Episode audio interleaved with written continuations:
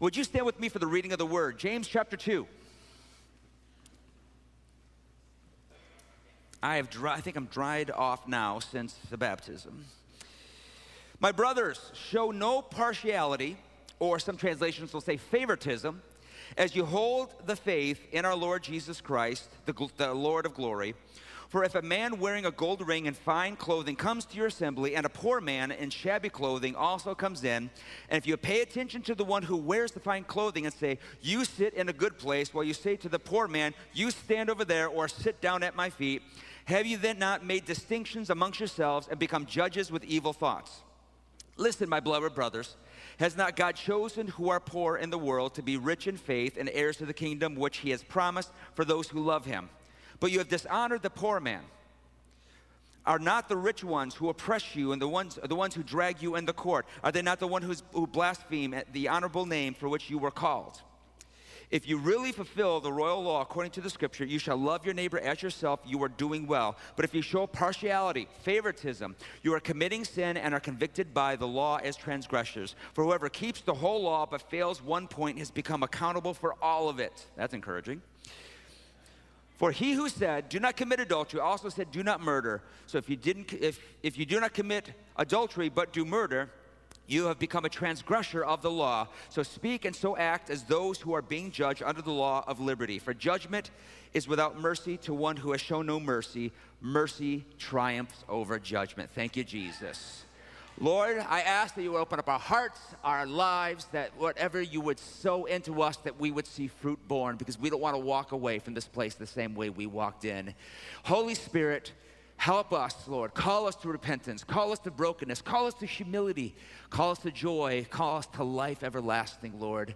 We celebrate what you're doing and what you're about to do. We speak all of this in Jesus' name. And everyone said, before you are seated, would you give someone a high five and tell them that all I want for Christmas is you is a terrible Christmas song? So turn around, greet somebody, give somebody a high five.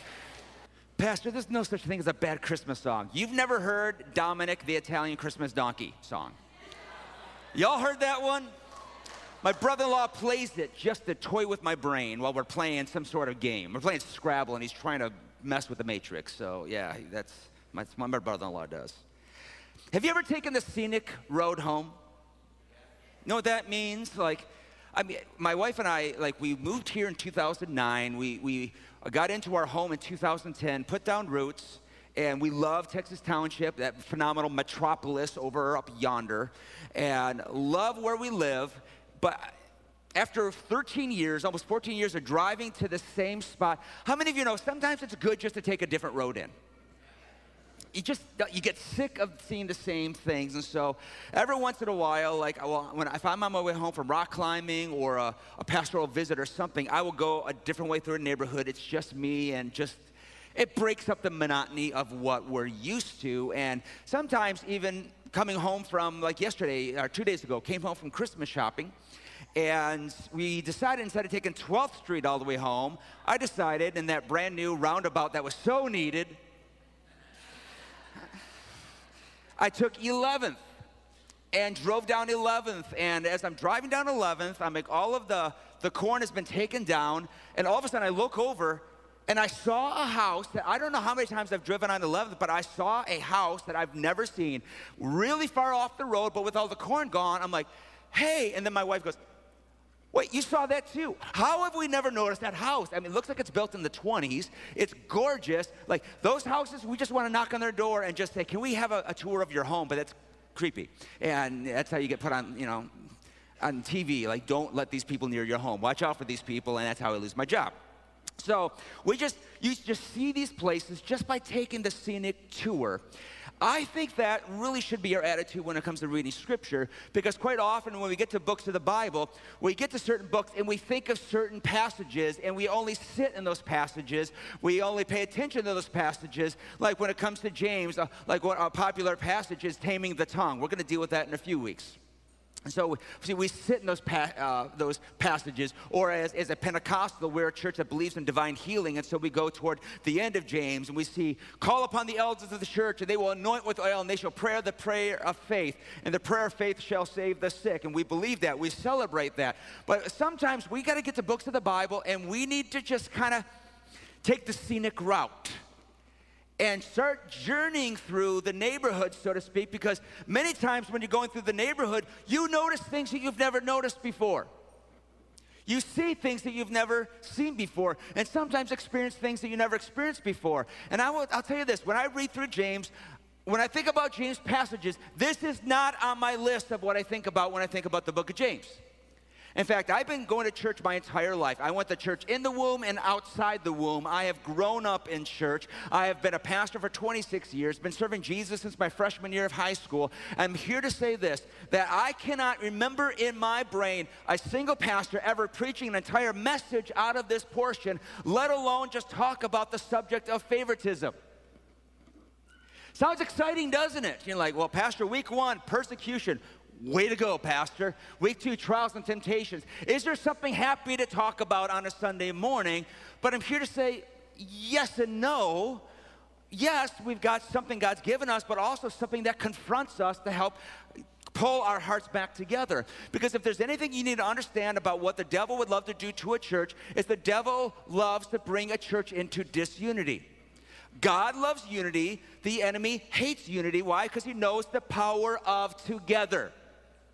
There's something about the power of together. And so, James, when he writes the church in Jerusalem, the church in Jerusalem has scattered to different areas. They've gone to different places. And so, he's writing this letter to make its way around to deal with the hearts of individuals because he's recognized they can't meet together, but, but we need to still deal with some stuff. And so, he starts talking to them about what he kind of describes as troublers of together. There are things that stand against our together. Like if we were to go back to verse 19, beloved brothers, let every person be quick to hear, slow to speak, and slow to anger. I mean, think about this. This was printed in the day before social media. Every person should be quick to hear, slow to post, and slow to anger. For the anger of man does not produce righteous, righteous things. Immediately, he kind of throws this in this little bit that says, hey, by the way, you want to break up your togetherness, be a person that's known by their anger. And then he moves on. Therefore, put away all filthiness and rampant wickedness and receive with meekness the implanted word of God, which is able to save your souls. In other words, stop being angry and stop dabbling in sin. Put away wickedness. Why? Because wickedness is going to break up the togetherness.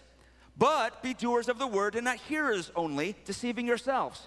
For if anyone's a hearer of the word and not a doer, he's like a man who looks intently his natural face into a mirror, and he looks at himself, goes away, and forgets what he was like. But the one who looks into the perfect law, the law of liberty, and perseveres, being no hearer who forgets, but a doer who acts, he will be blessed in his doing. In other words, don't be hypocritical. Don't just listen. Don't just attend church. Hello. But listen and obey. How many of you know there's a difference between hearing and listening? I hear lots of things during a Lions game. I don't listen to a lot of things during a Lions game, but when we're here, when we're opening up the Word, he says, You ought to ruin the together, simply be a hearer, but live the way that you want. Do what God tells you. Verse 26 If anyone thinks he's religious, does not bridle his tongue, but, uh, but deceives his heart, this person's religion is worthless. Woo!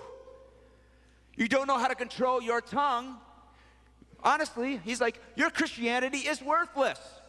Pastor, I got the freedom to say what I want. You do have the freedom to say you want, but your freedoms will show the legitimacy of who you ultimately serve, you or Jesus. And that will break up your togetherness. And then he gets into the other thing fracturing. He's like, religion that is pure and undefiled before God the Father is this visit orphans and widows in their affliction and keep oneself unstained from the world. In other words, you know what's breaking up the togetherness? He says, You're ignoring the widows and you are ignoring the orphans. And I'm here to say, we will never be that type of church. We will value the widow, we will value the shut in, and we will value the orphans. And I celebrate that we are a church that has found a number of families foster children and have seen them go into adoption. I am glad that our church is known by that. Why? Because that is the power of together. When together comes together, miracles happen, lives come together, families are restored, families are offered, and people's lives are made whole. So he goes in this hit, what like hit, ignore this, ignore this, watch out for this, watch out for this, and then he sits for 14 verses in favoritism. Favoritism of all things, that's something we don't talk about a lot in churches. favoritisms. I remember somebody pulling me aside just a number of years back as pastor. I know these people are your favorites. I'm like, who? She goes, so, so, they listed off the people that were my favorites, and I, I, kind of laughed. She's like, what's so funny? I said, they left the church a while ago because they weren't my favorites. So who are your favorites now? I'm like, well, obviously you're my favorites because of this conversation. But the church doesn't talk enough about a subject that we don't think is a high priority subject. But we have to understand something that the church needs to know that God wants us to be together, not just in proximity, but in heart. God doesn't just want us in proximity. And listen, I've, I've got this, this, there's this wave right now of pastors getting rid of live stream. It is wild. I, there's some forums I'm a part of, and I'm watching pastors drop their live streams because they're like, we started this in COVID, we're done with it, we have to gather together. And I think gathering together is important. I'm not going to get rid of the live stream. I think it's important. But I'm here to say that if we've got the capability to meet together, we need to meet together. We need to come together because there is a power in together. And He doesn't just want to meet us, eh, have us meet in proximity, but God wants our hearts to come together to, get, to be unified. That's what he's about. And so James writes 14 verses that all talk about this desire for favoritism to bring division instead of union. If you want a clear, concise verse about favoritism and to know God's heart, you can find it no further in the New Living Translation in Romans chapter 2, verse 11. It simply says this For God does not show favoritism. I don't think you can come up with a clearer scripture than that. Yeah, but what is he really trying to say? He doesn't do favoritism. How many parents in the house? Can I ask you, parents, all the parents? Can I ask you, how many of you have a favorite kid? Oh, Benny's over here, hand in the air. Now, uh, granted, I don't have favorites, but my favorite is always who's in the room with me, or who just texted me, or who just responded like if it's Ethan or Cam or Claire or Josh, like whoever's responded are my favorite in that moment. And I, have I've loved that through the years. And the reality is, I love telling my kids individually that they're my favorite. And how many of you, sometimes you just feel like you're God's favorite? Anybody? Yeah, I got, thank you back here. Hope you think you're God's favorite.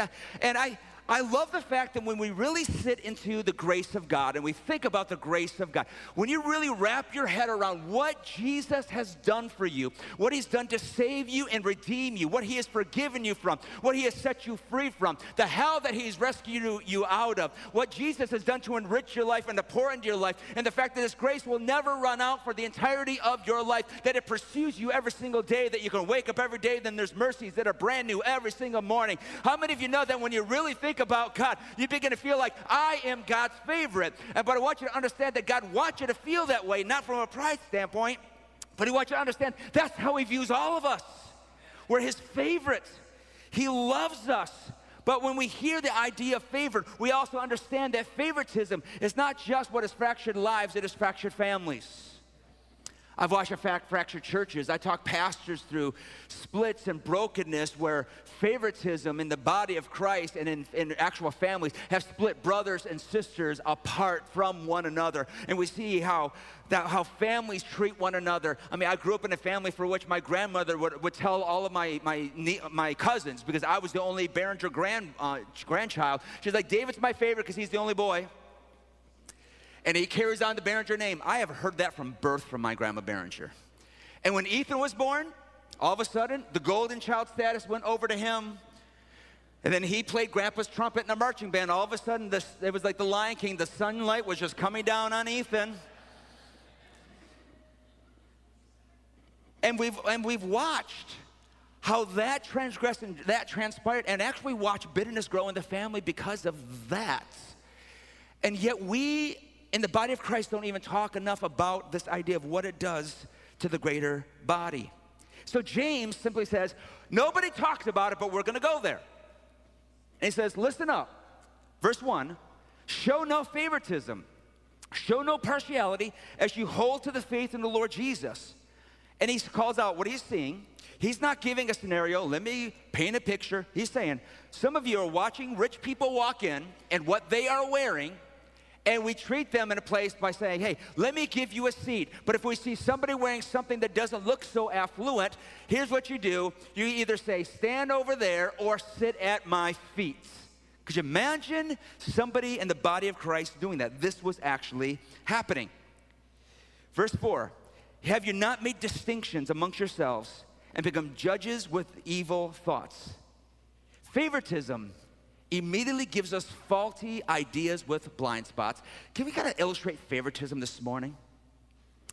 Could my two helpers come on up? Just stand on either side of the pulpit. One of you stand here, one of you stand here.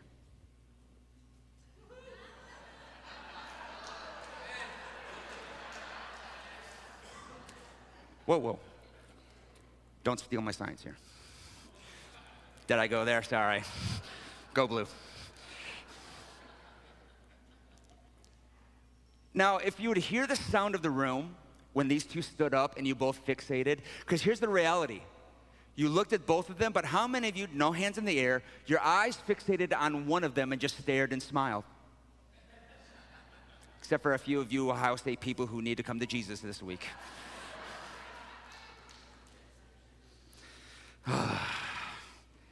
When you look at this and we look at these two individuals, these are two sisters, these are two sweethearts. I love these two so much.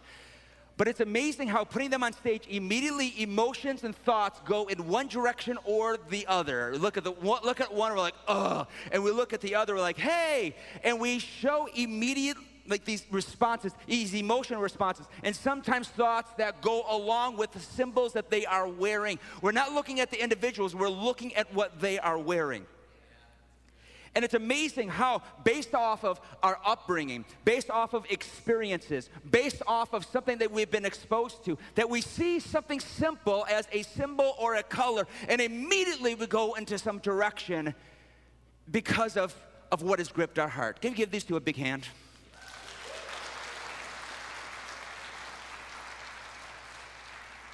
And we see how the influences have come in and begin to change how we're looking, change how we're feeling. And this is what James is saying is that you are making expectations based on the economics that you perceive of those individuals. You're seeing something and you're putting them into places of honor or places of dishonor based off your biases. Understand this Jesus didn't have favorites. Yes, we know that Jesus utilized what I believe is a system of leadership, like with Peter, James, and John. There's times that he took some people deeper. There's teaching moments. There are moments that he needed people in situations more than others, but he didn't show favorites in the least bit. And in fact, when the religious tried to draw lines, Jesus drew different lines. You ought to hang out with the, with the, with the religious. Jesus drew a different line. I'm going to go sit with the sinner. You got to sit with the righteous. Jesus with the, sat, sat with the tax collector. You can only talk to Jews. He'd go talk to a Samaritan, and he would look at them and say, Where's your line now? And we're so busy drawing lines around people rather than drawing bridges to get people to come to Jesus. Because when you come to Jesus, you have to take favoritism off.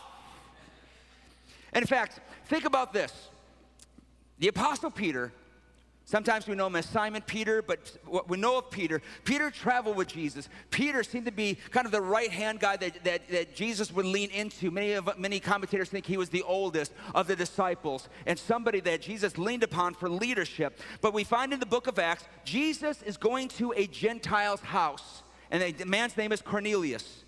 And he is struggling on whether or not he should go to this place which begins to expose like should i go to this gentile house because jesus well uh, Jesus came for the Jews first, then the Gentiles. And so he has this inner dialogue and this inner struggle should I go to this house or should I just stick to the Jewish nation?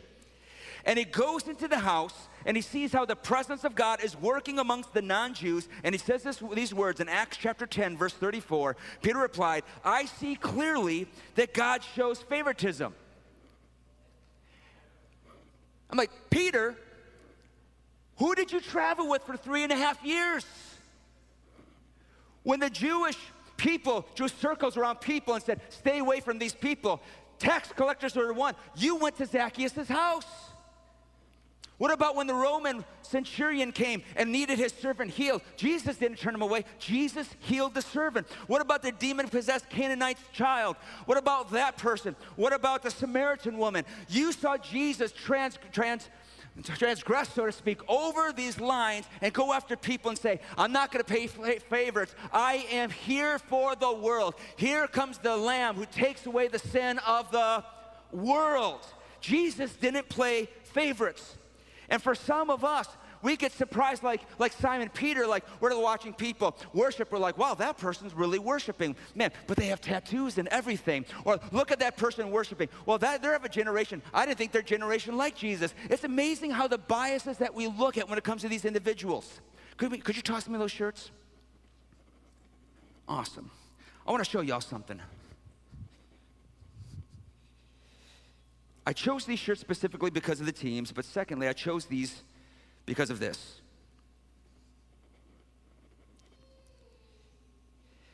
Most of you can't see this, and if you're online, there's no way you can see this. But they have the same manufacturer. Some of y'all have made judgment calls against individuals and you haven't, re- haven't understood this that every human being has the same manufacturer. They are made in the image of God. The proper term is they are imago Dei, made in the image of God. And yet we look at individuals and we make calls based upon what they wear, what they smell like, what they look like, what their skin color is like, what their economics seem to be. We make all of these calls based upon what we see. Understand this number one, favoritism changes what you see. It changes what you see. God spoke to Samuel, Samuel, uh, 1 Samuel 16, 7. The Lord said to Samuel, Don't look at his appearance. He's talking about David. Or the height of his stature. Obviously, he's talking about David. Because I have rejected him. The Lord sees not as man sees. Man looks on the outward, but God looks at the heart favoritism, it changes what we see. It gets us to stop seeing the symbols that they are wearing on the outside, and we begin to see them as the imago Dei, the image of God of who they are. What are we seeing today? I remember, um, man, it was a few years back. I was preaching at, at just a local Christian school, and having this conversation with the students about discipleship, having a conversation about things I mentioned. I'm from Detroit, and afterwards, a board member from the school walks up, and I apologize if I've told this story before. He walks up, he goes, You said you're from Detroit. Where you from? And I said, Well, I'm actually from Sterling Heights. It's Metro Detroit. He goes, Actually, I'm from Sterling Heights. We found out through a little bit of a discourse that we actually played football against one another in high school. And I said, Where did you live? He said, 19 in Canal. I said, I know exactly where that's at. He goes, Where are you from? I said, 18 mile between Mound and Ryan Road. He goes, Oh, oh. I go, What's that? He goes, You're from where the bad people are from. I'm like, Oh, that's my, that's my neighborhood. Yeah. He goes, You're from the trailer park? I said, Absolutely. He goes, Oh. I'm like, What's, What is oh? And why has the countenance changed just because you know where I'm from? But this is what we do in life. This is what we do in the church. We see possessions and not the person. We see behavior and not the fact that they could be our brother. We see the external and instead of looking at the internal body of Christ, if we're going to see together, if we're going to see unity, if we're going to see the church go forward, we have to change how we see. This is what James confronts them with. And then he goes to the next level because favoritism affects what we say. Verse 3. If you pay attention to the one who wears the fine clothing and say, You sit here in a good place, while you say to the poor man, Stand over there or sit at my feet, have you not made distinctions? Have you not made favoritisms? Hey, you look the way I want you to look, you come sit with me. You don't look the way that I think is appropriate, you go sit elsewhere. Man, the enemy does so much damage through our tongues. We're going to spend a Sunday on that. You know what I love about Jesus? I love the language Jesus uses. Some of y'all do a study on the language Jesus uses. Let me ask you a question. When it comes to describing people who are not yet a part of the kingdom of God, do you know what Jesus' favorite and most common used word is? I will say this it's probably not the most common word for used for people we don't like. We will use things like vile or sinner or debaucherous or wicked or immoral. Uh, we will use words to describe what we don't like. Jesus' most common and his favorite word is the word lost. You know what's powerful is when we use words because our words really dictate what type of actions we're going to take. Is because if you look at somebody like they're vile, they're a sinner. You know what we want to do is we want to actually get our distance. But when you see somebody and you see somebody as lost, you don't want to actually back away. You want to get closer because if somebody is lost, they need to be found. They need to be found. See, how we see people shapes the division that we create. And when we see wrong, we say wrong. When we see things that are just not fitting things, we say things that are not fitting things. I remember years ago, I, I, I pulled up to a hospital and I pull into clergy parking. And immediately this lady comes over, she goes, Excuse me. And she points at the sign. I'm like, Oh, yeah, yeah, it's, it's a great spot. She goes, and I know, I know what I'm doing. She goes, um, should you be parking here? I said, yes. And I just started walking away. She goes, I don't think you understand. This is for the clergy. I said, Oh, I know. And I just kept walking. She goes, Excuse me, son. Call me son. This is for clergy. I'm like, I know that. She says, Then move your car. And finally, I'm like, But I'm clergy. And she, she does this. You're not clergy. And so I had to get out my phone. Who carries business cards? I had to get out my phone, go on the church website, and, she, and then I show her. She goes, Huh, well, you don't look like a pastor. I'm like, Oh, thank you. I kind of go for that. I'm all good with that. Some of you are missing out on miracles because it came in a package that you did not expect or was not appealing to you. Some of us are missing out on miracles because we are seeing people in a certain light and we speak things over them in a certain light and we leave them for somebody else. You stand there, you sit here, you go there. I'm going to go over to my crowd and we play favoritism. And God has not come for us to fracture our lives, but to come together in the power of unity. We've got to stop looking at denomination, skin color, economics, their look. We've got to stop missing out on miracles. Why? Because the enemy wants to use favoritism to shrink our our world because if it could shrink the world that we see, we shrink our effectiveness. But when the body of Christ comes together, when we bring backgrounds together, economics together, geography together, skin color together, uh, your upbringing together, wherever you're coming from and you come together, then we begin to open up the world around us and we begin to see that there is a harvest ready to be fulfilled, a harvest ready to pull in, and we will shrink it down with the eyes of favoritism, but through the eyes of Jesus, we begin to open it up because the enemy knows if he can shrink our lives, he shrinks our effectiveness, but the enemy also knows the power of together. Because when we come together without favoritism and we pray, miracles happen. When we come together and we sing and we celebrate and we say, I thank God, all of a sudden freedom begins to break out. There's just something about the church body coming together in unity with one heart, one life, one set of eyes, and we see people the way Jesus sees people as Imago Dei. All of a sudden, worlds are transformed, cities are turned around, revival breaks out if the church will simply come together. That's why we have to analyze what we're saying. Because we, what we see translates into what we say. And then lastly, favoritism affects what you do. Favoritism affects what we do. Verse 8 If you really fulfill the royal law according to the scripture, you shall love your neighbor as yourself. You're doing well, but if you show partiality, you're committing sin, and you are convicted by the law of the transgressors. Verse 13 for judgment is without mercy to the one who has shown no mercy, but mercy triumphs over judgment. Pastor Olivia, if you can come help me out, it'll help me shut up. James says, listen, if you want to destroy favoritism, then what you have to do is you have to love your neighbor as yourself. He's, he's really hinting at exactly what's written in Mark chapter 12, verse 30 through 31. We reject others based upon the look, their sound, and the background we begin to break it apart and we're sticking to judgment over mercy. If we're walking in judgment, listen, I got to do a whole teaching on this someday. There's a difference between judging right and wrong and then speaking judgment over people's lives. There's a difference. There's a massive difference. You can judge whether something is right or wrong. Speaking judgment is a whole different issue. And so we're looking at this. And he's like, if you want to destroy favoritism, love your neighbor do what you're supposed to do. See them as imago Dei, image of God. but you want to destroy the move of God, walk in judgment, reject people based upon their look, their style, their background, their whatever. We've got to start looking at people and recognizing they are my neighbor. I preached a message back in 2020 prior to the election called My Brother's Keeper. It's one of my favorite messages I've ever preached in my life. And I love when people check in on me, and I've got a good, really good friend that will check in on me, just check how my, my emotional health, spiritual health is going on. And whenever I, he, whenever I text back, hey, thanks for checking in, he'll, he will always text back, it's because I'm my brother's keeper.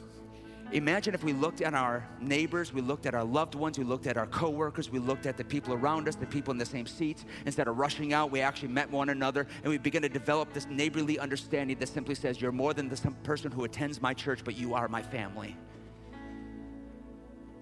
and we begin to walk in mercy over people, and we begin to see mercy triumph over judgment. Well, Pastor, you don't know how they vote.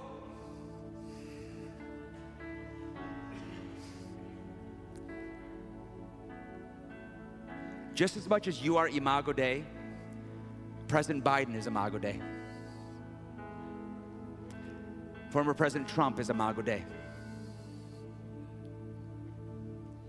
What about those independents? They're Imago Dei too. It's amazing how we try to fight for favoritism and to begin to pull our focus away and try to come up with reasons not to be loving toward people. What has happened to our culture where we look for more reasons to keep away from individuals rather than breaking through what James says destroy favoritism and go after people to love them. Love them as you love yourself. We love this way and we learn how Jesus loves us. How dare we show any different to the people around us? You want to see people won to Christ. Man, stop just traveling in the herds that you travel in. Interact with people, sit for coffee with somebody, talk with an individual, because you'll never know their story. And for some people, that you think that they're angry, that you, they, you think that they're hateful, you think they just show partiality. But the reality is, they're probably just a hurting individual that just needs somebody to show them the authentic love of Jesus, because you don't know where they've come from, you don't know what they've been through, you don't know what their family of origin be is. But God knows that He has put you in their path to be imago Dei to them, so that they, through you, you perhaps could see that they are imago Dei to God. James is appealing to the church. Stop segregating and splitting up the church based upon the judgments that we see. Instead, let mercy triumph over judgment. So, what is James telling us to do? He's telling us to take the scenic route, not just through the book, but through our hearts. James, like, take the scenic route through your heart begin to drive through and begin to see, wow, there's something in my heart that shouldn't be there. There's a, a hatred in my heart that shouldn't be there. There's a bias in my heart that shouldn't be there. There's bitterness in my heart that shouldn't be there. There's hurt in my heart that I've held on to for so long that shouldn't be there. How many of you know that in our world that, that being hurt has gone more than just from a moment that's happened? It's become an identity that we live now. And I'm here to say, let me give a good word to somebody today. If you've come here today, maybe you've come to this church and you've been hurt by maybe the church or church leadership, you've been hurt by Christians. Uh, number one, you're, you're welcome in this room because you've got people who understand. Number two, you don't have to live in that bias where you're thinking that every pastor is going to hurt you, that every church is going to hurt you, that everybody, that the church is just here to take away from you. You've just seen the wrong image of what church is. And here at K First, we are going to walk with unbiased eyes as best as we can. Even if people wear Michigan or Michigan State or Ohio State shirts in the house. And as silly of an illustration is, as that is, the reality is that is really what something that God will bring all of us to task do we see people as imago Dei? Do we see them as image of God as much as everybody else? Or have we made other judgments based upon what we have perceived with our eyes? Because if we don't correct what we see, it comes out in what we speak. And what we speak out ends up coming out in what we do. And that now is our lives that we live. And my friends, beloved, let us love one another. For love is of God, and everyone that loves is born of God and knows God, and he that loves not God knows not God, for God is love. 1 John 4 7 and 8. Let me pray for you this morning. Holy Spirit, I ask that you would convict our hearts. Lord, seriously, convict us. Lord, we want to take the scenic route through our hearts today. In fact, we give, we just give you the openness to search our hearts, as the psalmist would say in Psalms 139, to search our hearts. And to show us, Lord, where biases have shifted us. Instead of toward people, sometimes has shifted us away from people. To categorize individuals. To filter them in a certain way that gives ourselves permission to keep a distance and to keep away, to think somebody else will go. And Lord, I think that we're just missing so many miracles because things aren't packaged and aren't as appealing to us as we think they ought to be. But Lord, I pray that you would remove the scales from our eyes, that you would ignite our hearts full of love for people. That instead of placing labels and seeing people how we want to label them, God, that we would just simply see exactly what we see in Scripture lost and found. And if we're found, Lord, I pray that you would put an urgency in us to reach a world with a gospel that found us out of humility and grace and mercy. That instead of being known as the judgmental group, God, that we would be known by the mercy that we carry because, Lord, we have received it greatly, God. How dare we hold it back from the people around us?